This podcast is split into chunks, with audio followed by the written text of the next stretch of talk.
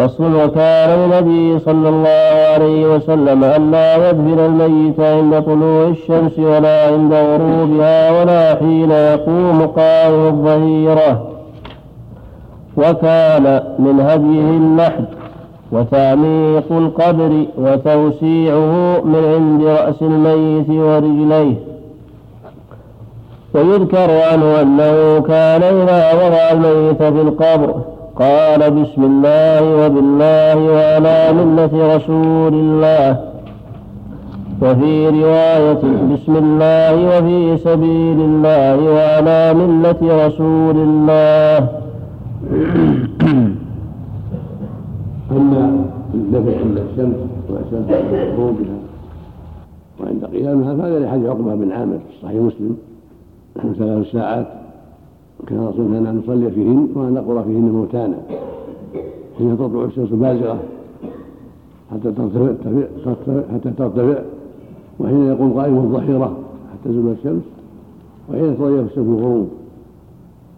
في هذه الأحوال الثلاث لا تدفن. أما إذا دفنوها قبل ذلك فإنها يكمل إذا وضعوه في اللحد وضعوا عليه اللبن فقد دفن.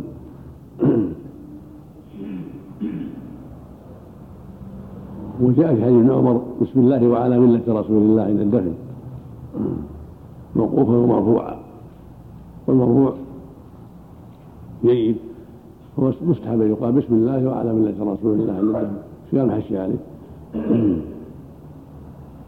رواه الترمذي في الجنائز باب ما جاء ما يقول إذا أدخل الميت القبر.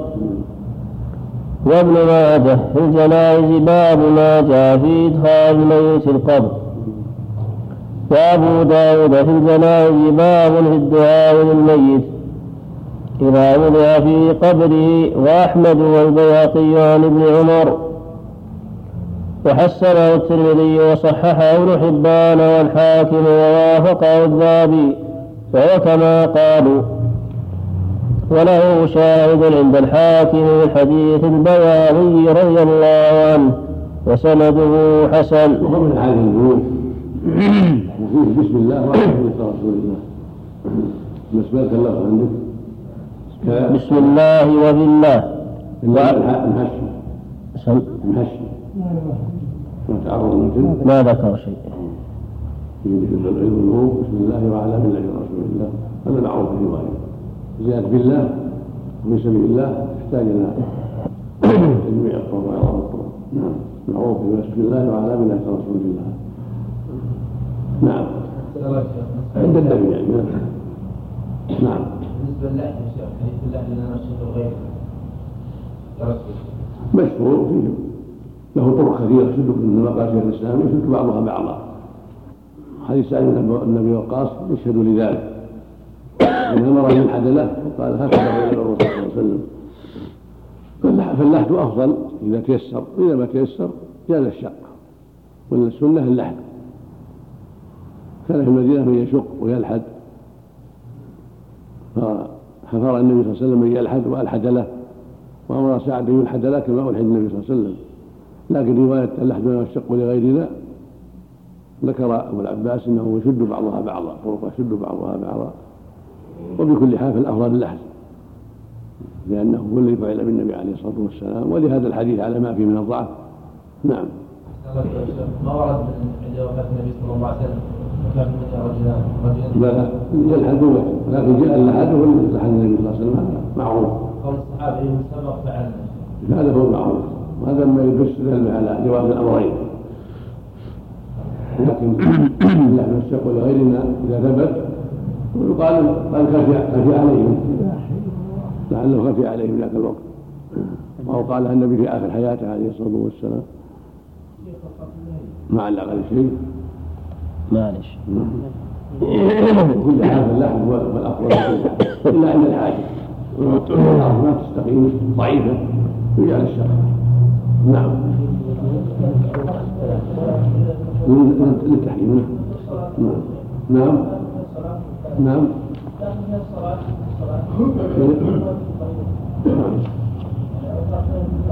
لا يصلى عليه عند غروبها ولا عند لأن الوقت قصير ينتظر ثم يصلى عليه بخلاف هذا الوقت الطويل بعد صلاة العصر وبعد الصلاة يصلى عليه، لكن عند تضيفها الغروب وبعد طلوعها حتى ترتفع وعند قيامها. نعم نعم كلاهما أن نصلي فيهن وأن نقبر. نعم نعم هذا من تأكيد النهي. النهي عن الصلاة جاء بعد صلاة العصر إلى الغروب وبعد الصبح إلى ارتفاع الشمس، ولكن عند تضيف الغروب وعند قيامها وعند طلوعها يكون أشد، النهي أشد آكد يعني. نعم ويذكر عنه أيضا أنه كان يحفظ التراب، جعلوا لقات خمسة طويلان وثلاثة قصيرة، فالطويلان بعد صلاة الصبح إلى طلوع الشمس هذا الطويل، وبعد صلاة العصر لا تضيفها الغروب هذان طويلان صلى فيهما صلاة الجنازة، والقصيرات عند طلوعها ترتفع وعند قيامها حتى تزول لأن قصير وهو توسطها في السماء قبل أن تميل إلى الغرب، والثالث قصير أيضا عند تضيفها الغروب عند شدة صفتها ونزولها إلى الغروب حتى تغيب. أحسن الله إليك. نعم أقول تقدير هذا بالوقت دقائق مو بعيد، قد ربع ساعة ونحو مو بعيد، قريب ربع ساعة تقريبا يعني جميع الأوقات الثلاثة هذه. يقولون أن قيامها تنزول قصير جدا لأنها بحد ما يراها الرائي متوسطة تميل سرعة يعني أقل من 5 دقائق من باب الشيطان ربع ساعة حولها وهكذا عند الصبح حتى ترتفع وهكذا عند ضيوف الغروب. نعم من قال أحسن إليك أنها مقدرة بقدر قراءة الفاتحة؟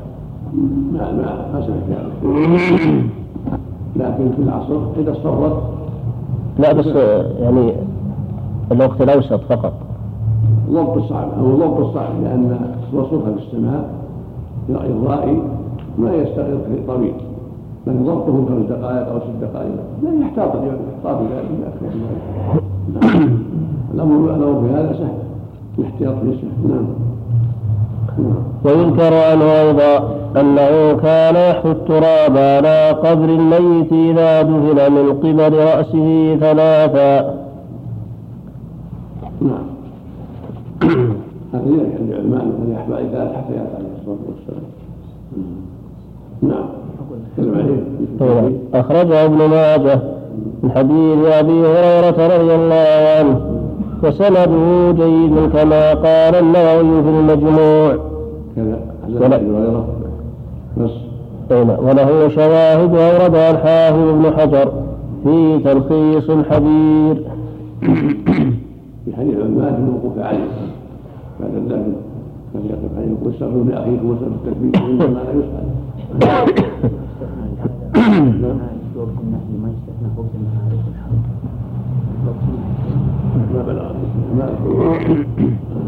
المدة قليلة المدة قصيرة ما أتكلم. نعم وكان إذا فرغ من دفن الميت قام على قبره هو وأصحابه وسأل له التثبيت وأمرهم أن يسألوا له التثبيت. يستغفرون زيادة يستغفرون لأخيكم وسألوا التثبيت. نعم مع الحسب هل يقول بسم الله وعلى ملة رسول الله؟ عند الحسب مثل الحسب ولا الدم. نعم صلى الله عليه يطيل عند قبره. نعم يطيل عند القبر قائما. نعم يطيل عند القبر. نعم ما بلغ على شيء إلا ما يروى عن عمرو بن العاص من رأيه واجتهاده ولا اللي قال كان يقف عليه ويستغفر لأخيكم ولا في شيء محدد. نعم صلى الله عليه يجوز بعض الناس إذا قبر. نعم من يعظم عظم عظم حديث علي وائل حديث البراء بن عامر إذا دخل المقبرة في الصفحة أمر النبي بين القبور النبي أمر من كان بين القبور قال أرجع أبسط الجاء أقل سنتين ثانية لكن عليك السنه يقع عن علمك بين القبور نعم يحكم بين القبور يخلع العلم. ولم يكن يجلس ان الحاجه كان في شوك او شمس حار عذر. نعم الله يرحمه بعض الناس يقف يدعو الذين خلفهم يؤمنون. نعم بعض الناس يدعو عند القبر والذين خلفهم يؤمنون من خلفه هل يشرع ذلك؟ ما بلغني بهذا الشيء لكن اذا كان من غير قصد انما هو دعا وامن ثم يصف من كيف القصد ما لا من الاصل لكن اذا دعا هذا او دعا هذا وامن غيره من القصد ولا تحدي ولا امر بذلك ما لا في شيء. الدعاء والتامين ما في شيء لكن يكون على كيفيه خاصه كهيئه الصلاه او كيفيه امرهم بها ما لها ما نعلم بهذا. اما صار وقف هذا وقف هذا وهذا يدعو هذا ما نعلم به شيء. أنا محمود ادعو جالسا والله حديث واحد ظاهر هو ما بلغ على الجلوس المعروف وقف عليه وقال استغفر لله ما بلغ على الجلوس المعروف وقف عليه وقال استغفر لله لا من أي جهة ما لا في شيء تحديد. ولم يكن يجلس يقرأ عند القبر ولا يلقن الميت كما يفعله الناس اليوم. وأما الحديث لا أصل يجلس عند القبر لقراءة القرآن أو للدعاء أو للتقييم هذا بدعة لا أصل.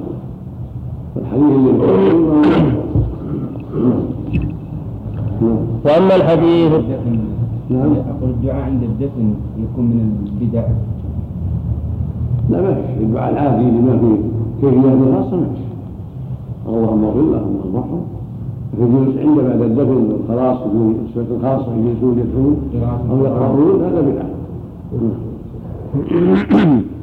اما الوقوف عليه كما جاءت السنه يدعو له ويمشي. لا يشرك ما لا اصل لا للغني ولا المغني. نعم نعم مشكلة ما يشرك أجل بعد الدفن يشرب بعد الكلام قبل الدفن أو الكلام قبل الدفن لا يشرب أجل. نعم.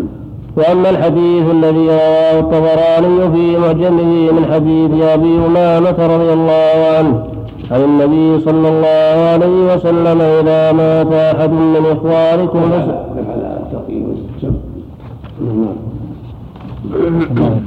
النجاشي الآن حكم المخضرمين أو التابعين ما لقي النبي صلى الله عليه وسلم لقرب الله غيره يقال بغيره مخضرم يعني حسن الله لأن هذا الجاهلية والإسلام والصناع به وأشباهه. نعم يرفع يديه على الدعاء ما بلغ على شيء أو ما بلغ على شيء دعا لأهل البقيع رفع يديه في قصة خروجهم بيت عائشة ما في مانع ما نعلم مانع. نعم نعم نعم نعم هذا عندنا شيء غطى بس قبل أو غطاه في بيته. بسم الله الرحمن الرحيم الحمد لله رب العالمين والصلاة والسلام على أشرف الأنبياء والمرسلين نبينا محمد. أبو السلام أبو السلام وعلى آله وأصحابه أجمعين. قال الإمام ابن القيم رحمه الله تعالى ولم يكن يجلس يقرأ عند القبر ولا يلقن الميت كما يفعله الناس اليوم. وأما الحديث الذي رواه الطبراني في معجمه من حديث أبي أمامة رضي الله عنه عن النبي صلى الله عليه وسلم إذا مات أحد من إخوانكم فسويتم التراب على قبره فليقم أحدكم على رأس قبره ثم ليقل يا فلان فإنه يسمعه ولا يجيب ثم يقول يا فلان يا فلان ابن فلانة فإنه يستوي قائدا ثم يقول يا فلان ابن فلانة فإنه يقول أرشدنا يرحمك الله ولكن لا تشركون. اي نعم ولا اي عندكم شيء.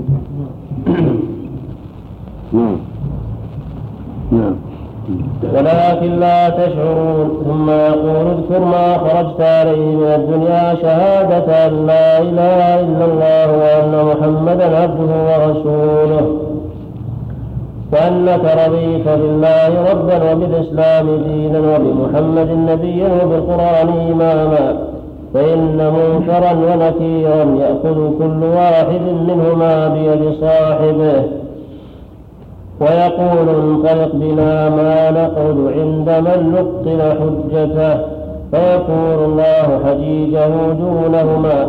فقال رجل يا رسول الله فإن لم يعرف أمه؟ قال فينسبه إلى حواء يا غلام ابن حواء هذا حديث لا يصح رفعه. ولكن قال الأكرم قلت لأبي عبد الله فهذا الذي يصنعونه إذا دفن الميت يقف الرجل ويقول يا فلان ابن فلانة اذكر ما فارقت عليه الدنيا شهادة أن لا إله إلا الله. فقال ما رأيت أحدا فعل هذا إلا أهل الشام حينما تاب المغيرة جاء إنسان فقال ذلك وكان أبو المغيرة يروي فيه عن أبي بكر بن أبي مريم عن أشياخهم أنهم كانوا يفعلونه وكان ابن عياش يروي فيه. قلت أريد حديث إسماعيل بن عياش هذا الذي رواه الطبراني عن أبي أمامة وقد ذكر سعيد بن منصور في سننه عن راشد بن سعد وممرة بن حبيب وحكيم بن عمير قالوا إذا سوي على الميت قبره وانصرف الناس عنه فكانوا يستحبون أن يقال للميت عند قبره يا فلان قل لا إله إلا الله أشهد أن لا إله إلا الله 3 مرات يا فلان قل ربي الله ودين الإسلام نبي محمد ثم ينصرف. كل هذا لا أصل له إن هذا مما أهدله بعض الناس كما قال أحمد عن أهل الشام والتنقيب لا أصل له. الحديث هذا موضوع كما حكم عليه جماعة من العلم حديث أبي أمامة ومن غرائبه ومنكراته دعوة الرجل إلى أمه الله يقول ادعوهم لآبائهم. المقصود أنه خبر الموضوع والتنقيب بدعة لا أصل له. نعم وهكذا القراءة عند القبور والجلوس عندها للدعاء أو القراءة كل ذلك لا أصل له ولم يكن يفعله النبي صلى الله عليه وسلم ولا أصحابه رضي الله عنهم وأرضاهم. وإنما السنة إذا سمع ميت قبره يدعى له المغفرة والثبات كما فعل النبي صلى الله عليه وسلم قال ادعوا لأخيكم واسألوا له التثبيت فإنه الآن يسأل. نعم أما الترقيم فلا أصل له. نعم قد انتهى إذا مات فلان انقطع عمله انتهى أمره هكذا جاء الحديث الصحيح. نعم أبو السفر سعيد بن يحمد بضم الياء التحتانية وكسر الميم يحمد وحكى الترمذي أنه قيل فيه أحمد. أبو السفر بفتح المهملة والفاء الهمداني الثوري الكوفي ثقة من الثالثة مات سنة 12 أو بعدها بسنة الجماعة.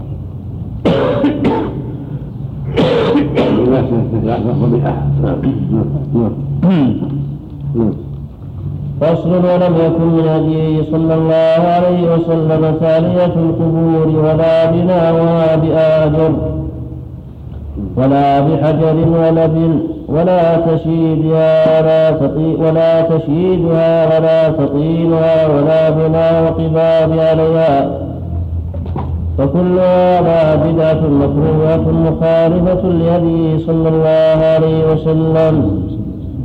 وقد بعث علي بن أبي طالب رضي الله عنه إلى اليمن ألا يدع تمثالا إلا طمسه ولا قبرا مشرفا إلا سواه. فسنته صلى الله عليه وسلم تسوية هذه القبور المشرفة كلها. جابر رضي الله تعالى عنه قال نهى رسول الله عن تجسيس القبور، أن يجسس القبر وأن يقعد عليه وأن يبنى عليه. واللفظ الآخر وأن يكتب عليه أو يزاد عليه من غير طلابه، فلا يجوز أن يبنى عليها قبة ولا مسجد ولا غير ذلك، بل تبقى ضاحية شامسة كما كان ذلك في عهده صلى الله عليه وسلم في البقيع وغيره، ولا يبنى عليها شيء، بل هذا من الغلو والبدع التي تسبب الشرك. نعم. ونهى مجصص القبر تعريف القبر ورد في قصة سعد بن أبي وقاص أنه أمر أن يسوى عليه قبره ويلحد كما فعل بالنبي صلى الله عليه وسلم وأن يرفع قدر شبره. المقصود تقريبي، حد تقريبي لا يزاد عليه من ترابه، يضع عليه ترابه والشبر وما حوله كافي. نعم، لأجل يعرف أنه قبر. لكن كان بعضهم إذا كان التراب أكثر من شبر ما يكمل عليه القبر. هم النبي صلى الله عليه وسلم نهى أن يزاد عليه غير ترابه، دل على ترابه لا بأس أن يوضع ترابه، لو تكاثر ينقص يهضم ما يبقى، والغالب أن الشبر فأقل ما يزيد، والأمر تقريبي ما في شيء ما ينبغي فيه المشاحة. نعم. أسأل الشيخ تخصيص القبر يعني يشبه القليل كما لو وضع قليل كعلامة. نعم، لو وضع قليل كعلامة إذا كسرة حجر، كسرة جس عند نصيب الكسرة علامة لا بأس، كسرة حجر أو كسرة جس علامة من باب العلامات أو عظم أو شيء أيضا من باب التعليم. نعم، المزع عندنا جميع القبر هم يبنى ما يبنى، لا والله قطعة حجر أو قطعة عظم أو قطعة شيء يعلم به القبر يروى عنه يعلم قوله عثمان المفعول.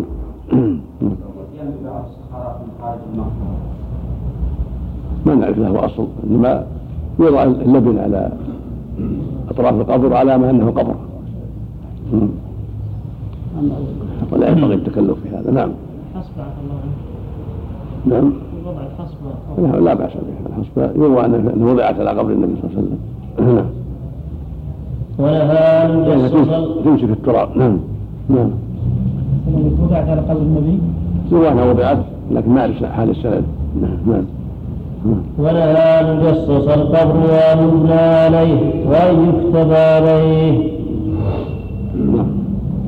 وكانت قبور أصحابه لا مشرفة ولا لائقة ولا لاطئة. وهكذا كان قبره الكريم وقبر صاحبيه، فقبره صلى الله عليه وسلم مسلما ملطوف ببطحاء العرصة الحمراء، لا مبني ولا مطين. وهكذا كان قبر صاحبيه.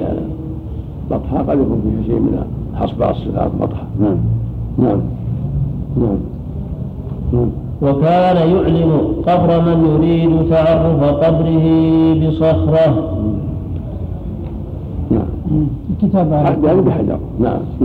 الكتابة ذكرت التعليق يقول في سند انقطاع رواه أبو داود ونسب هذا المستدرك لأنها كتابة ثابتة سنده جيد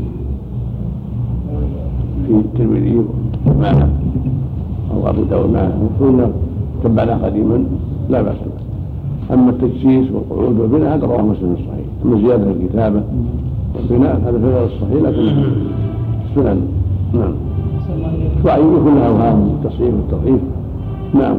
الكتابة تكلم عن الشيخ ناصر بن الإمام معي الآن. نعم. يقول الشيخ ناصر تكلم عن زيادة الكتابة. أي. وش يقول هنا؟ يقول الزيادة التي عند الترمذي هي عند الحاكم أيضا من هذا الوجه. وابن ماجه منه النهي عن التجسيس، ثم أخرج أبو داود والنسائي وابن ماجه من طريق سليمان بن موسى عن جابر زيادة الخطأ، وهذا سند صحيح. زيادة إيش؟ نعم. أخرج إيش؟ ثم أخرج أبو داود والنسائي وابن ماجه من طريق سليمان بن موسى عن جابر زيادة الخطأ. عن جابر إيش؟ الزيادة الخطأ. وهذا سند صحيح أيضا، فهي زيادة صحيحة إلا أن الحاكم علّها بعدة عجيبة فقال إنها لفظة صحيحة غريبة وليس العمل عليها، فإن أئمة المسلمين من الشرق إلى الغرب مكتوب على قبورهم، وهو عمل أخذ به الخلف عن السلف، وتعقبه الذهبي بقوله قلت ما قلت طائلا ولا نعلم صحابيا ولا نعلم صحابيا فعل ذلك، وإنما هو شيء أحدثه بعض التابعين من بعدهم ولم يبلغهم النهي. كلام طيب، نعم، كلام الذهبي طيب، نعم. قلت كلام الشيخ ناصر، وإما يرد كلام الحاكم ثبوت كراهة الكتابة ونحوها عن السلف، فرأى ابن أبي شيبة قلت ومما يرد كلام الحاكم ثبوت كراهة الكتابة ونحوها عن السلف، فرأى ابن أبي شيبة بسند الصحيح عن محمد بن سيرين أنه كره أن يعلم القبر، وعن إبراهيم قال كان يكرهون أن يعلم الرجل قبره، وعن فهد عن القاسم أنه أوصى قال يا بني لا تكتب على قبري ولا تشركنه إلا قدر، الأصل قبر ما يرد عن الماء، وفهد هذا لم أعرفه القاسم محمد بن أبي بكر الصديق. نعم، المقصود كتابة ثابتة، لا يعني كتابة ثابتة، نعم، لكنه غير مسلم، وهو مسلم النهي عن التجسيس والبناء والقعود، نعم. نعم، والكتابة قد يكون فيها فتنة، إذا سمي قد يفتن الناس منه، نعم، ولا سيما مشاهير من الأمراء والصلحاء والولاء، كتابة أسماءهم على قبورهم من أسباب الفتنة، نعم. حاشية، نعم، على قوله كان يعلم قبر من يريد تعرف قبره بصخرة، نعم، أخرجها أبو داود ومن طريق البياقي بسند حسن من حديث المطلب بن أبي وداعة رضي الله عنه قال لما مات عثمان بن مظعون رضي الله عنه أخرج بجنازته فدفن، فأمر النبي صلى الله عليه وسلم رجلا أن يأتيه بحجر فلم يستطع حمله، فقام إليها رسول الله صلى الله عليه وسلم وحسرها بذراعيه. قال المطلب قال الذي يخبرني ذلك عن رسول الله صلى الله عليه وسلم حين حسر عنهما، ثم حملها فوضعها عند رأسه وقال تعلم بها قبر أخي وأدفن إليه.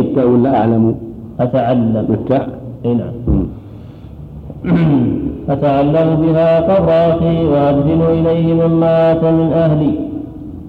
نقول إذا كان الحجر لا يحقق المبتغى لكثرة القبور وعدم تمييز بعضها عن بعض، فحينئذ يصح أن يكتب على لوحة اسم الميت وتوضع على قبره ليتعرف أقرباؤه وأصدقاؤه عليه.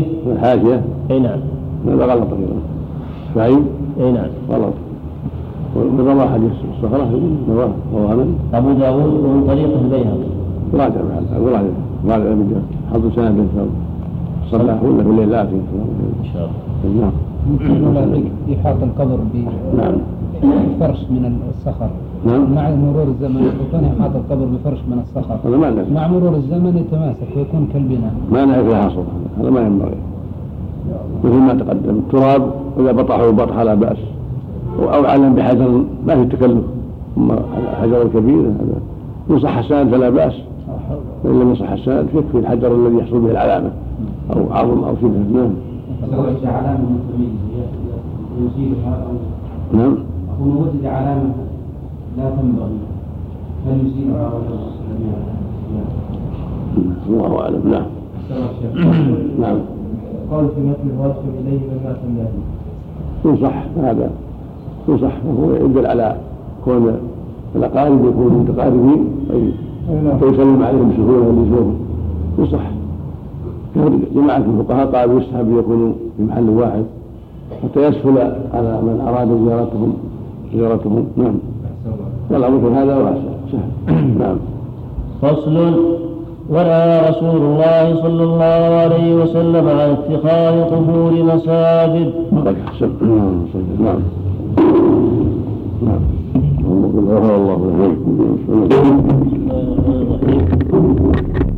الحمد لله رب العالمين، والصلاة والسلام على أشرف الأنبياء والمرسلين نبينا محمد وعلى آله وأصحابه أجمعين. قال الإمام ابن القيم رحمه الله تعالى: فصل. ونهى رسول الله صلى الله عليه وسلم عن اتخاذ القبور مساجد وإيقاد السرج عليها، واشتد نهيه في ذلك حتى لعنه إله، ونهى عن الصلاة إلى القبور، ونهى أمته أن يتخذوا قبره عيدا، ولعن زوارات القبور. وكان هديه ألا تهان القبور وتوطأ، وألا يجلس عليها ويتكى عليها، ولا تعد مع بين النهي عن الغلو فيها واتخاذ عليها آلهة مع الله واتخاذها مساجد، ونهى عن امتهانها واحتقارها والجلوس عليها أو البول عليها أو وطئها أو الاتكاء عليها، كل هذا منهي عنه. فالقبور لا يغلى فيها ولا تمتهن، لا هذا ولا هذا. ولهذا لعن الرسول صلى الله عليه وسلم اتخذ مساجد القبور، ولعن الله اليهود والنصارى اتخذوا قبور أنبيائهم مساجد، وقال: وإن من كان قبلكم كانوا يتخذوا قبور أنبيائهم وصالحهم مساجد، ألا فلا تتخذوا قبور مساجد فإني أنهاكم عن ذلك. وقال عليه الصلاة والسلام: لا تصلوا إلى القبور ولا تجلسوا عليها. ونهى عن تجسيسها والقعود عليها والبناء عليها، لأن البناء عليها وتجسيسها واتخاذ المساجد من أسباب الغلو، من أسباب أن تعبد من دون الله وتتخذ آلهة مع الله، يعني أصحابها. ونهى عن الجلوس عليها والقعود عليها، أنه امتهان لها وإذلال واحتقار، فلا هذا ولا هذا. نعم. من خص الوقت بالنعال السبتية لا هذا ما عليه ولا أظن أحد يقوله أو ما أظن أحد يقوله، فإن قاله هو غلط، سواء سبتية ولا مش سبتية. نعم. لا يطع عليه حتى ولا يقول علينا، حتى بالرجل لما عليه النعال لا يطع عليه. نعم.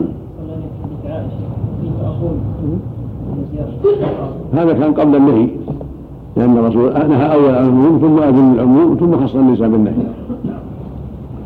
والخاص يقضي على العام، النهي الخاص للنساء يقضي على العام. قل يا شيخ حفظك الله، احتجاجهم بأن عائشة رضي الله عنها إنما روت هذا الكلام بعد وفاة الرسول صلى الله عليه وسلم، إنما روته بعد وفاة الرسول، فهو في بيان الحجة في زيارة النساء للقبور، أن الفتنة بالقبور عظيمة الآن مثل ما تقدم. أخبرت عن شيء نسخ بالنهي الثاني، لما سألت النبي ماذا أقول في القبور قال: قولي كذا وكذا. كان هذا بالإذن العام، لأن الرسول قال: كنت نهيتم عن زيارة القبور فزوروها، فالنهي أول عام والزيارة عامة، ثم نسخ أمر النساء ولعن زائرات القبور، وصار الإذن للرجال خاصة وزيارتها لقبر أخي عبد الرحمن اجتهادها. نعم. ليس عن النص. نعم. ولا تعظم بحيث تتخذ مساجد ويصلى عندها وإليها وتتخذ أعيادا وأوثانا. فصل في أبي صلى الله عليه وسلم في زيارة القبور.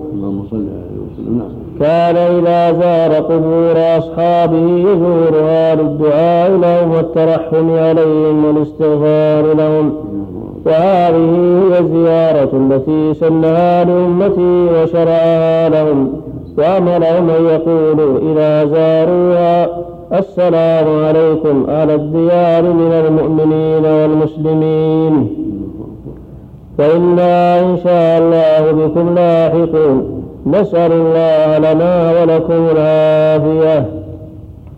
هذه الزيارة الشرعية. الرسول صلى الله عليه وسلم أمر بزيارة القبور وقال: زوروا القبور فإنها تذكركم الآخرة. إذا زار المؤمن القبر تذكر الموت وتذكر الآخرة، كان هذا من أسباب إعداده للآخرة، ومن أسباب رقة قلبه وتذكره أنه صائر إلى ما صاروا إليه من الموت، حتى يستعد للآخرة ويتأهب للقاء ربه عز وجل. ولهذا كان يقول يعلم أصحابه إذا زاروا القبور، يعلمهم أن يقولوا: السلام عليكم أهل الديار من المؤمنين والمسلمين، وإنا إن شاء الله بكم لاحقون، نسأل الله لنا ولكم العافية. من الظاهر السلام عليكم دار قوم وإنا إن شاء الله لكم لاحقون يرحم الله المستقبلين منا والمستأخرين. وكان يقول غدا مؤجلون وإنا بكم لاحقون اللهم اغفر لأهل بقع إلى غرقد. وفي حديث ابن عباس السلام عليكم أهل القبور يغفر الله لنا ولكم أنتم سلفنا ونحن بالأثر. فهذه كلمات ما أشبهها هي التي تقال في الزيارة كما علم النبي أصحابه وكما فعل عليه الصلاة والسلام إذا زارهم يقول هذا للإحسان إليهم والدعاء لهم والاستغفار لهم وهو نفسي ولنفسه معهم. نسأل الله لنا ولكم العافية. أما من يقصدها ليدعوها من دون الله يدعو أهلها من دون الله وليستغيث بهم هذا هو الشرك نسأل الله العافية. ويأتي أموات يقول يا سيدي أغثني أو انصرني أو اشف مريضي هذا الشرك الأكبر هذا شرك بالله عز وجل لا يجوز.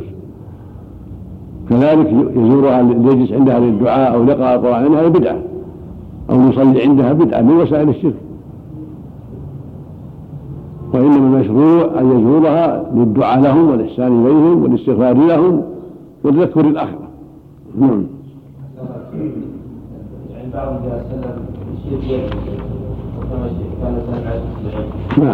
ما أعرف له أصلا. نعم. علي بن أبي طالب رضي الله عنه كان يخاطبهم ويذكر لهم ويقول عن أخبارهم فيقول ما أخباركم ألا إنهم لو تكلموا أخبارهم سيزداد التقوى. كان من باب العظة إذا صادمت عنه من باب العظة الحاضرين. هل يجوز مخاطبتهم؟ إن صح عن هذا القصد من باب ينبه الحاضرين ما عندهم أخبار لو استطاعوا لتكلموا بأحيائهم لكن لا يستطيعون لأن نحفظ عن النبي غير هذا مثل ما قال النبي الواجب اتباع النبي صلى الله عليه وسلم فيما علم أمته حتى لو صح عن هذا الكلام ما يقال لأن خلاف السنة. نعم. نعم. نعم. ما يحتاج يوسف. نعم. نعم. يدخل يمر على القبور أو يدخل من داخل يتكلم أو يقصد أحد منهم كأبيه أو أخيه يخص الرجال ما في بأس ولو وقفنا بأس. نعم.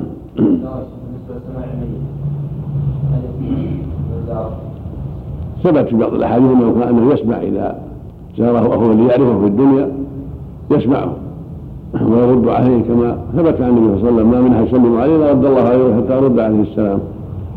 جاء من هذا بحسن زيدة في إذا زار أخا له يعرفه جاء في بعضها ما يدل على أنهم يسمعون ولو كان لا يعرفهم بما فيه من السرور لهم والخير لهم. نعم. وفي الحديث الصحيح أنه يسمع قرعان يعرف إذا وضع في القبر.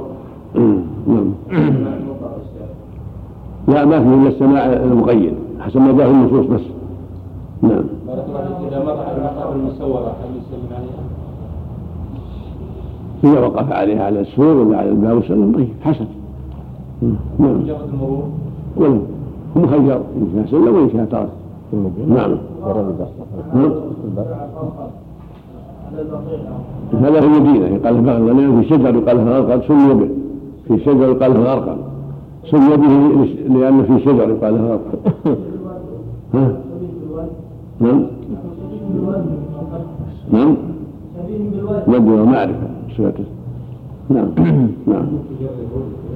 لا مثل ما في الحديث إنه إذا حاصر المسلمون الدجال ثم هذا نصرهم الله عليهم يقول الشجر الحجر يا مسلم هذا يهود تعال فاقتله قال النبي إلا الغرقد فإنه من شجر اليهود لا يتكلم حين ينصر المسلمون على الدجال واليهود.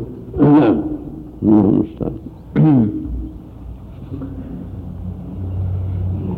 وكان هديه أن يقول ويفعل عند زيارتها من جنس ما يقوله عند الصلاة على الميت من الدعاء والترحم والاستغفار. باب المشركون إلا دعاء الميت والإشراك به والإقسام على الله به وسؤاله الحوائج والاستعانة به والتوجه إليه بعكس هديه صلى الله عليه وسلم، فإنه هدي توحيد وإحسان إلى الميت، وهدي هؤلاء شرك وإساءة إلى نفوسهم وإلى الميت. وهم ثلاثة أقسام: إما أن يدعو الميت أو يدعو به أو عنده، ويرون الدعاء عنده أوجب وأولى من الدعاء في المساجد. هو كما قال المؤلف: قسم أشركوا بالموتى، وقسم توسلوا بهم، وقسم اتخذوا محلاتهم وقبورهم محلا للدعاء والصلاة والتعبد، وكلا يكون ذلك ممنوع، لكن القسم الأول هو أكبر وأقبح، وهو الذي أشرك بهم ودعاهم من دون الله واستغاث بهم ونذر لهم. هؤلاء أشركوا بالله، حيث دعوا أهل الأموات واستغاثوا بالأموات، كما يفعلون عند قبر البدوي الآن في مصر، وعند الحسين، وعند قبر النبي في المدينة بعض الجهلة، وعند بعض القبور في المدينة وفي مكة، يدعونهم من دون الله ويستغيثون بهم ويسألون شفاء المرضى والنصر على أعداء، وهذا اتخاذ لهم آلهة وشرك أكبر مع الله. والقسم الثاني توسلوا بهم: اللهم إني أسمي بجاه فلان بحق فلان، بجاه الحسين، بجاه علي، بجاه النبي، بحق النبي، بحق فلان، بجاه فلان، يتوسلون بهم وبجاههم وحقهم، هذا من البدع. والقسم الثالث اتخذوا المقابر محلا للدعاء، لأنهم أجوب وأن أحرى بالإجابة إذا دعا عند القبور، استغاث الله عندها أو صلى عندها أو قرأ عندها، يظن أن هذا أفضل وأن قربه، فيأتي إليها ليصلي عندها أو ليقرأ عندها أو ليتخذها محلا للدعاء. هذا هو بدعة أيضا ووسيلة من وسائل الشرك. نعم. وجه الإساءة الله يحكي إلى الميت من جهتين: من جهة وقوع المعصية عند قبره، ومن جهة أن يظنه أنه يرى ذلك ويجيز ذلك أو يحب ذلك. ولا شك أن وجود الشرك عند الميت وجواره والمعصية والبدعة يؤذي كما يؤذي الحي. ومن تأمل هدي رسول الله صلى الله عليه وسلم وأصحابه تبين له الفرق بين الأمرين، وبالله التوفيق. فصل: وكان للنبي صلى الله عليه وسلم تعزيتها للميت، ولم يكن من هديه أن يجتمع للعزاء ويقرأ له القرآن، لا عند قبره ولا غيره، وكل هذا بدعة حادثة مكروهة. سنة أن يعزى الميت سواء في الطريق أو في المقبرة قبل الدفن أو بعد الدفن، تعزى ما لها حد محدود، يعزي قبل الدفن أو بعد الدفن في المسجد أو في الطريق أو في المقبرة أو في بيته أو في أي مكان، ليس لها حد محدود. أما اتخاذ البيوت محل التعزية وصنعة الطعام للناس واتخاذ الاجتماع على القرآن أو على أشياء أخرى، هذا ما أحدثه الناس من البدع التي أحدثها الناس. نعم. المعانقة. نعم. نعم. ما في حد محدود. نعم. متى تيسر عزاه، الأول أو الثاني أو الثالث أو حسب ما تيسر. والسنة مبادرة، السنة مبادرة في العزاء من حين موت الميت. نعم. قبيلة الميت يبنون الخيام ويستقبلون الزائرين من مسافات بعيدة. هذا ما يحصل، هذا ما ابتدعه الناس. هكذا صنعت الطعام الناس، جمع الناس على الطعام، هذا ما ابتدعه الناس. الناس يقالهم فتوى بارك الله فيهم، جاءهم فتاوى وفتاوى رجعت على الناس وعملت على الناس في الجنوب، في جازان وفي أبها وفي غيره، بدأت عليهم كثيرا. يوجد في نسخ الآن؟ لا يوجد. لا سمعوا بالقصد أن يسمع لقاء يحيط على الناس لأن يدخل الشخص في بيته، يجتمعون في بيته ولا تكون بدعة ولا تكون أنا مرشد مجرد الاجتماع بدون اتخاذ بدعة من طعام اتخاذ القراء. أنا مرشح مجرد كلهم يجتمعوا عند أبيه وعند أخيه، أنا مرشح هذا واسع إن شاء الله. يشترون قهوة من السوق وهيل يصرفونها عند الميت في بيته.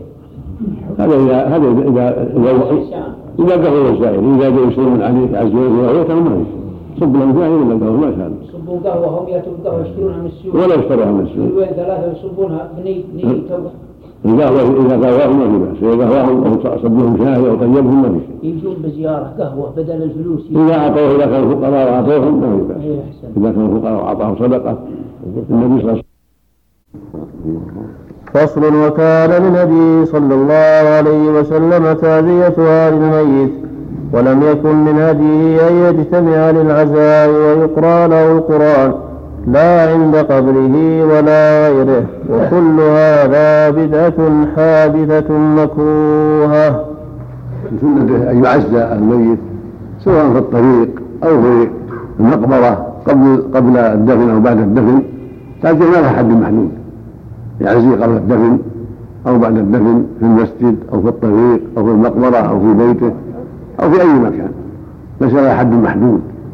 أما اتخاذ البيوت محل التعزية وصنعة الطعام للناس واتخاذ الاجتماع على القرآن أو على أشياء أخرى هذا ما أحدثه الناس من البدع التي أحدثها الناس.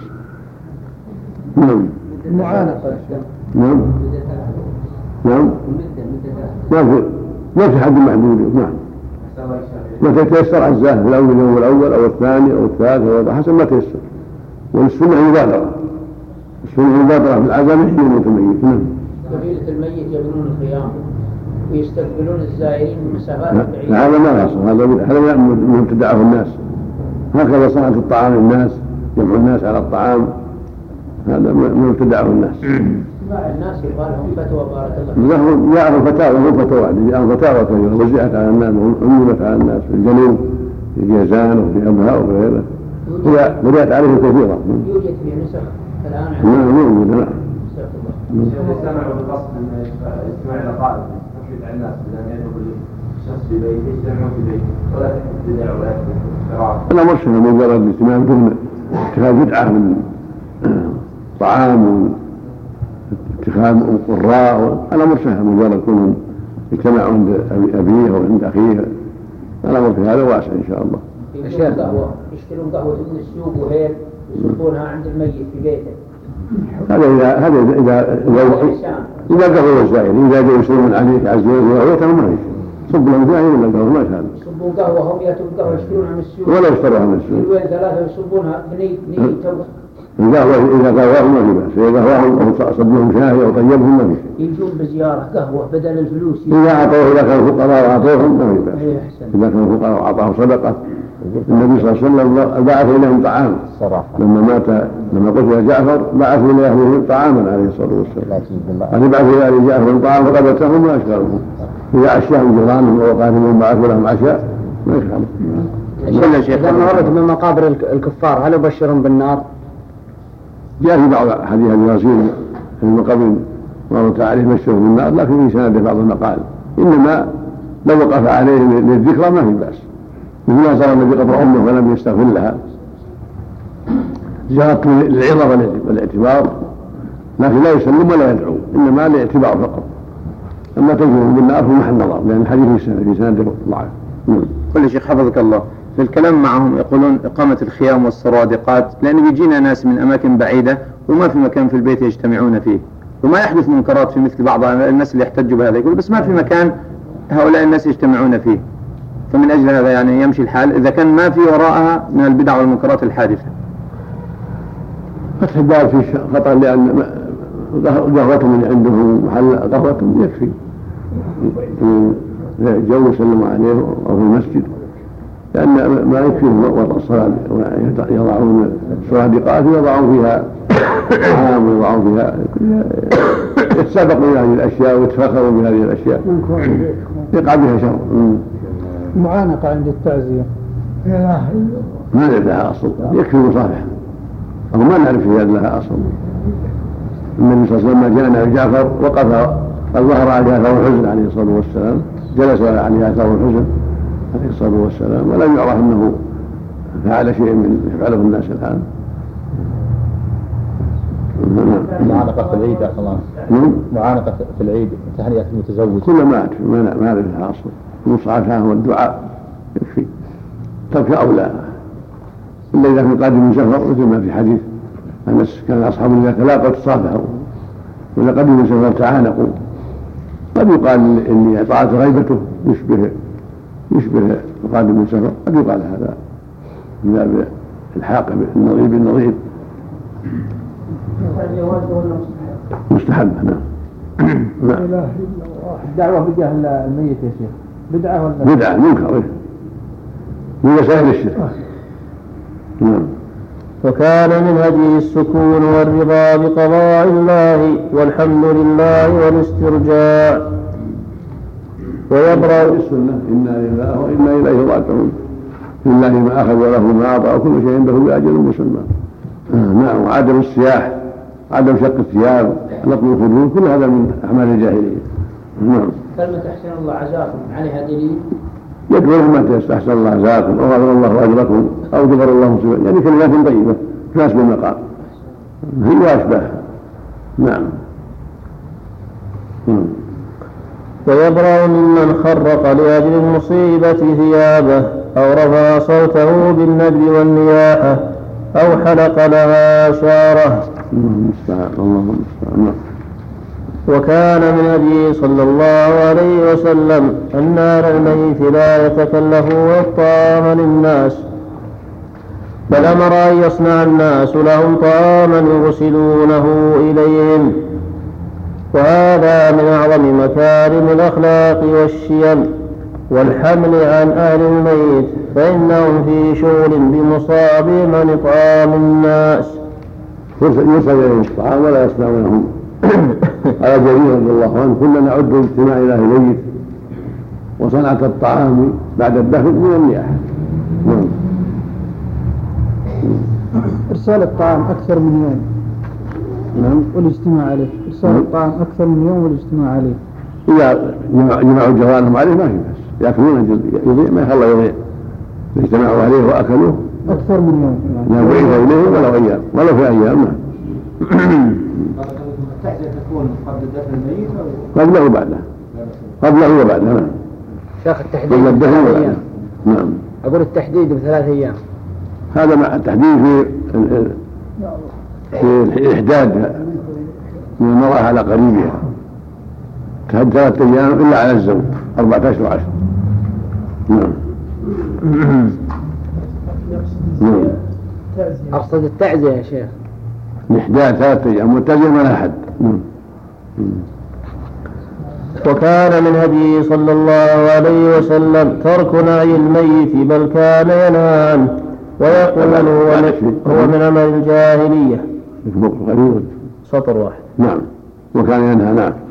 وكان من هديه صلى الله عليه وسلم ترك نعي الميت بل كان ينهى عنه ويقول هو من عمل الجاهلية، وقد كره حذيفة أن يعلم به أهله الناس إذا مات وقال أخاف أن يكون من النعي. النعي مكروه ينادي على رؤوس الأشهاد مات فلان أو يبعث ينادي في الأسواق أو كذا، أما إخبار أقاربه ومن حوله لا بأس، مثل أخبر النبي صلى الله عليه وسلم الناس لما مات النجاشي أخبرهم وصلى عليه عليه الصلاة والسلام. النعي هو يعني إعلان ذلك في منارات أو بعث رسل خيل أو سيارات تنعاه أو ما أشبه هذا، أما إخبار من حوله من الجيران والأقارب حتى يأخذوا لا بأس. نعم. ما نرى بها شيء ما هو بنوب الظاهر وفي الداخل في النعيد ومنهي عنه من باب الخبر. نعم. التعبين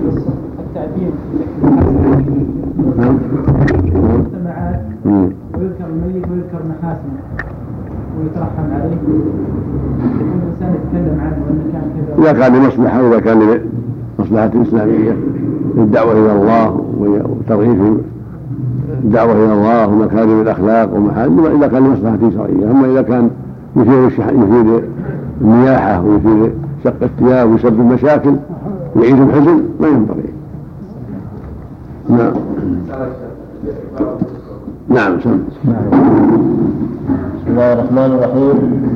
الحمد لله رب العالمين، والصلاة والسلام على أشرف الأنبياء والمرسلين نبينا محمد قال أبي وأصحابه أجمعين. قال الإمام ابن القيم رحمه الله تعالى: فصل.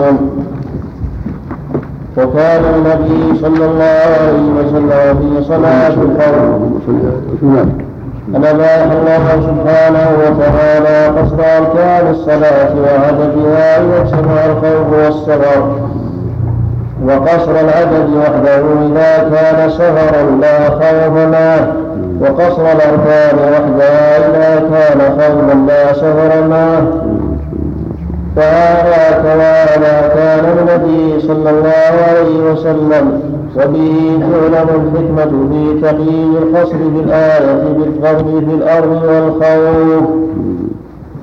وكان النبي صلى الله عليه وسلم في صلاة الخوف إذا كان العدو بينه وبين القبلة أن يصف المسلمين كلهم خلفه ويكبرون جميعا ثم يركعون جميعا ثم يرفعون جميعا معه، ثم ينحدر بالسجود، والصف الذي يليه خاصة، ويقوم الصف المؤخر مواجه العدو.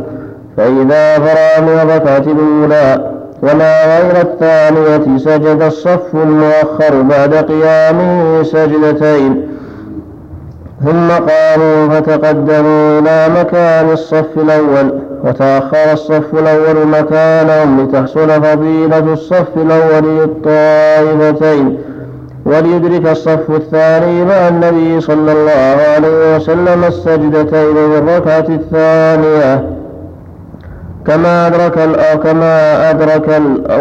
أدرك الأول معه السجدتين في الأولى، فتستوي الطائفتان فيما أدركوا معه وفيما قضوا لأنفسهم، وذلك غاية العدل. فإذا ركع صنع الطائفتان كما صنعوا أول مرة. فإذا جلس للتشهد سجد الصف المؤخر سجدتين ولحقوا بالتشهد فيسلم بهم جميعا. صحت به الأخبار عن رسول الله عليه الصلاة والسلام في جابر وغيره إذا كان العدو في جهة القبلة وتمكنوا أن يصلوا صلوا هكذا، صفوا صفوفا، إذا كان الأرض واسعة صفوا صفين أو أكثر من ذلك فيصلي معه الجميع قائمين وراكعين. فإذا سجدوا سجد الصف الأول معه، وقام الصف الذي وراءه ينظر العدو ويراقب العدو كالحارس حتى لا يهجم العدو وهم في السجود. فإذا قام الأولون من السجود من السجدتين سجد الصف الذي بعدهم، لأن الأولين صاروا ينظرون العدو الآن ولا خطر من هجومه عليهم لأنهم ينظرون إليه، وهكذا حتى تنتهي الصلاة. هذا نوع من أنواع صلاة الخوف. قول المؤلف إن الصلاة تقصر أركانها وعملها في السفر إذا كان مع الخوف، وعددها في السفر إذا كان معي خوف دون أركان، وأركانها في الخوف إذا كان هناك سفر. التفصيل ليس بظاهر من النصوص فيما يتعلق بالأركان، والخوف كان شرطا ثم صدق الله العباد فلم يجعله شرطا في القصر، لأن الله قال سبحانه: وإذا نظرتم في الأرض فليس عليكم من جناح أن تقصروا الصلاة إن خفتم أن يفتنكم كفروا. فسأله عمر عن ذلك فقال: هي صدقة من الله. فدل ذلك على أن قصر مشروع في السفر سواء كان هناك خوف أو ليس بخوف، ولهذا قصر النبي صلى الله عليه وسلم في حجة الوداع وليس هناك خوف، مجرد سفر. وفي الخوف بدون السفر صلى الصلاة على حالها.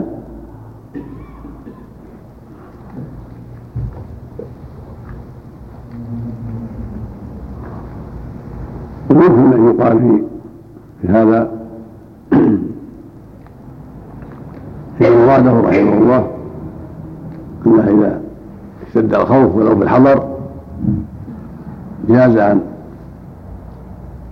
تصلى ركعه كما في حديث صلاه خير ركعه، ولكن هذا ليس ظاهر من سياقه،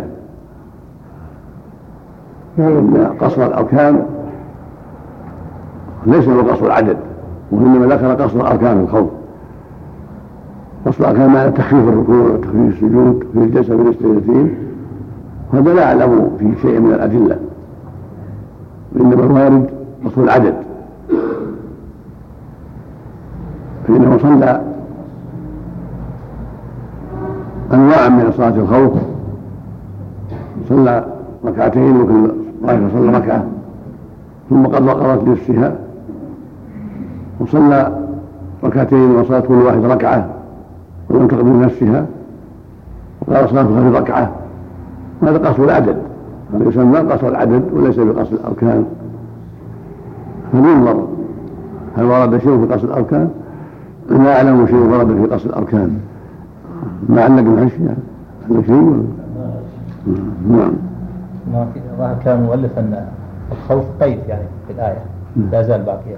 لا ليس هي بس قصد يعني قيد في الاركان يعني لا في العدد وليس بالوحده، انما الخوف كان شرطا ثم صدق الله به نسخ سبحانه وتعالى نسخ الشرط. نعم.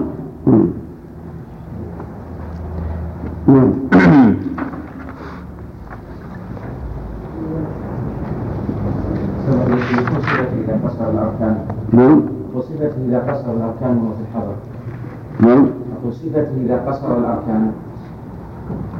معنى ذلك أن يخفف الركوع والسجود، لكن ما أعلم فيه شيء من الأدلة. الواقع معروف كل حروب صلى الله عليه وسلم كانت في السفر إلا حرب الخندق، وحرب الخندق لم يقول فيه أنه قصر العدد ولا قصر الأركان، صلى أربعة. والخندق كانوا في المدينة صلى أربعة، إنما الذي يقع فيه قصر العدد في السفر صلى ركعتين وصلى ركعة وصلى أربعا ركعتين لكل طائفة، صارت الركعتان الأوليان له فرض والثانيتان الأخرى له نافلة، وهي لأصحابه فرض في إحدى الصفات. في إحدى الصفات صلى أربعا هو وصارت كل طائفة ركعتين، فصارت ركعتان اللتان صلى بهما الطائفة الأولى ففرضا له ولهما، وللطائفة الثانية فرضا لهما فرضا لها للطائفة وليست فرضا له بل نافلة، كما صلى معاذ بأصحابه نافلة بإذنه صلى الله عليه وسلم. نعم. صلاة شيخ أليس من لازم خوف قصر الأركان؟ نعم. هم لازم خوف قصر الأركان؟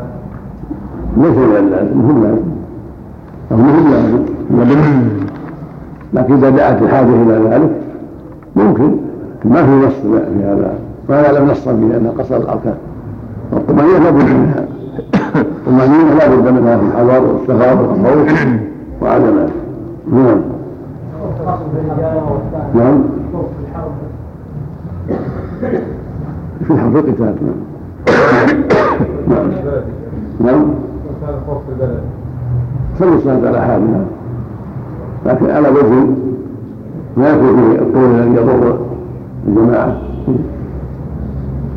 ما في نص يعني، لأن لا نأخذ من العمومات، يعني العموم من المسلمين يحتاج تخفيف خفيف، لكن التخفيف لا يخرج الطمأنينة. الله. نعم. قصة عبد الرحمن بن عوف لما طعن عمر صلى بهم صلاة خفيفة رضي الله عنه. ليش لا يلزم منها قصر الأركان؟ ويسمى تخفيف. نعم. والأركان لا بد منها.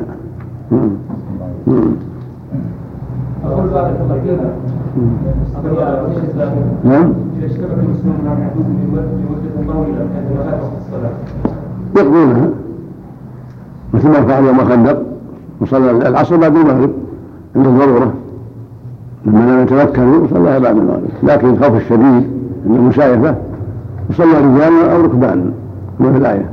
فإن خفتم فرجالا وركبانا ولو يوم كامل على الصحيح. إذا دعت الضرورة عجزوا. نعم. وإن كان العدو في غير جهة القبلة فإنه كان فارة يجعلهم فرقتين، فرقة بإزاء العدو وفرقة تصلي معه، فتصلي معه إحدى الفرقتين ركعة ثم تنصرف في صلاتها إلى مكان الفرقة الأخرى، وتجيء الأخرى إلى مكانها فتصلي معه الركعة الثانية ثم تسلم، وتقضي كل طائفة ركعة بعد سلام الإمام. وتارة كان يصلي بإحدى الطائفتين ركعة ثم يقوم إلى الثانية وتقضي هي ركعة وهو واقف وتسلم قبل ركوعه، وتأتي الطائفة الأخرى فتصلي معه الركعة الثانية، فإذا جلس في التشهد قامت فقضت ركعة وينتظرها في التشهد، فإذا تشهدت يسلم بهم. وتارة كان يصلي بإحدى الطائفتين ركعتين فتسلم قبله، وتأتي الطائفة الأخرى فيصلي بهم الركعتين الأخيرتين ويسلم بهم، فتكون له أربعا ولهم ركعتين.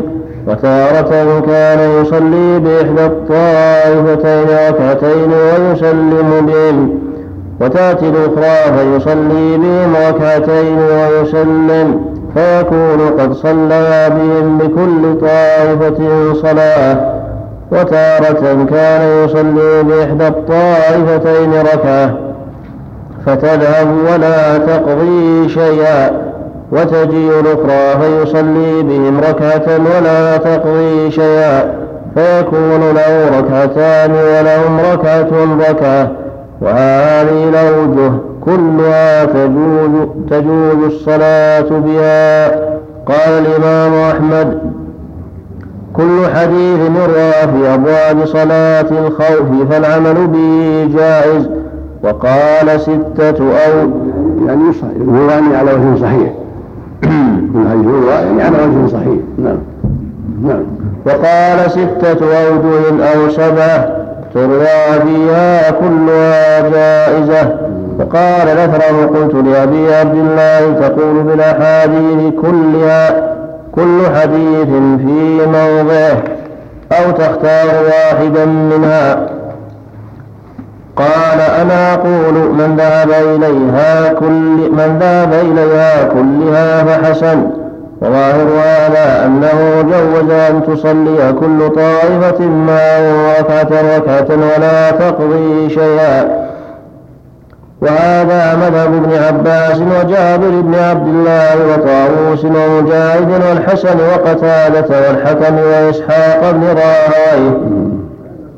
قال صاحب المغني: وعموم كلام أحمد يقتضي جواز ذلك، وأصحابنا ينكرونه. والصواب ما قاله، الحديث ثابت بذلك.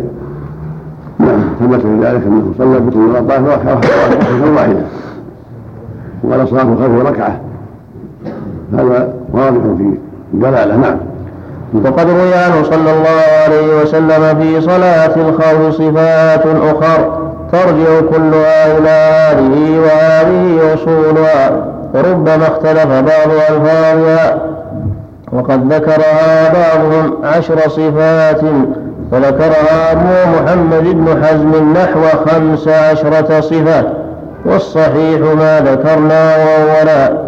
وهؤلاء كلما رأوا اختلاف الرواة في قصة جعلوا ذلك وجوها من فعل النبي صلى الله عليه وسلم، وإنما هو من اختلاف الرواة، والله أعلم. تم المجلد الأول. علمنا. فصل في هديه صلى الله عليه وسلم بالصدقة والزكاة.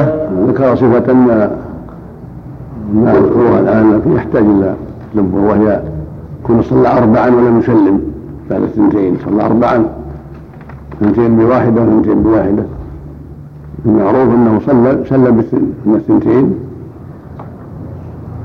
ثم صلى بالطائفة الأخرى ثنتين مستقيلتين نافلة له. علق على هذا ما علق عليه إلا وتارة كان يصلي بإحدى الطائفتين ركعتين ويسلم به وتأتي الأخرى فيصلي بهم ركعتين ويسلم فيكون قد صلى بهم بكل طائفة صلاة. أخرجه النسائي والدارقطني والبيهقي من حديث جابر رضي الله عنه ورجاله ثقات. نعم هذا المطلوب الشيخ. لا صلى بهم ولا سلم سلمهم بالتشهد الأول. وتارة كان يصلي بإحدى الطائفتين ركعتين فتسلم قبله وتأتي الطائفة الأخرى فيصلي بهم الركعتين الأخيرتين ويسلم بهم فتكون له أربع ولهم ركعتين ركعتين. هذا أخرجه البخاري في المغازي باب غزوة ذات الرقاع تعليقا. وأخرجه مسلم في صلاة المسافرين باب صلاة الخوف موصولا وهو في مسند أبي عوانة من حديث جابر بن عبد الله رضي الله عنه قال أقبلنا مع رسول الله صلى الله عليه وسلم حتى إذا كنا لذات الرقاع قال كنا إذا أتينا على شجرة ظليلة تركناها لرسول الله صلى الله عليه وسلم فجاء رجل من المشركين وسيف رسول الله صلى الله عليه وسلم معلق بشجرة فأخذ سيف نبي الله صلى الله عليه وسلم فاخترطه فقال لرسول الله صلى الله عليه وسلم أتخافني؟ قال لا. قال فمن يمنعك مني؟ قال الله يمنعني منك. قال فتعدده أصحاب رسول الله صلى الله عليه وسلم فأغمد السيف وعلقه. قال فنودي بالصلاة فصلى بطائفة ركعتين ثم تأخروا فصلى بالطائفة الأخرى ركعتين. قال فكانت لرسول الله صلى الله عليه وسلم 4 ركعات وللقوم ركعتان. انتهى. ايش بعده؟ على الأخ اللي بعده. وتارة كان يصلي بإحدى الطائفتين ركعتين ويسلم بهم وتأتي الأخرى فيصلي بهم ركعتين ويسلم فيكون قد صلى بهم بكل طائفة صلاة. أخرجه النسائي والدارقطني والبيهقي من حديث جابر بن عبد الله رضي الله عنه ورجاله ثقات إلا أن فيه عنعنة الحسن. نعم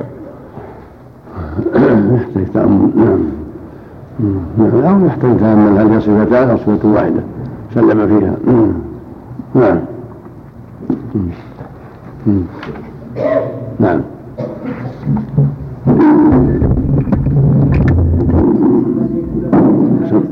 نعم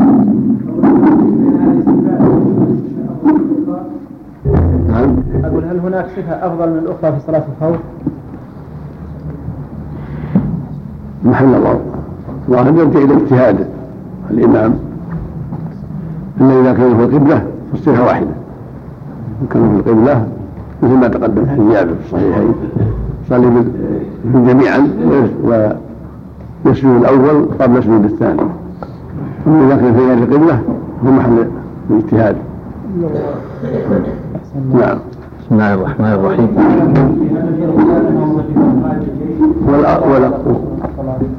والأقرب إلى ظاهر القرآن السنة اللي فعلها النبي صلى الله عليه وسلم في طائفتين صلى بها ركعة وبها ركعة سواء قضت في الحال أو تأخر قضاؤها لأنه ظاهر القرآن الكريم. نعم بالنسبة لهذا الزمان من يصلي له قائد الجيش؟ نعم أمير الجيش يعني إذا كان أهلا لذلك ولا يستمد.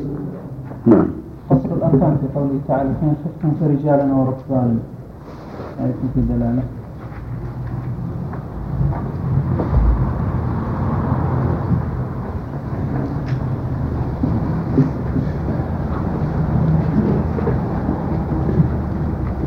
إذا فسرناه بالإيماء، إذا فسرناه بالإيماء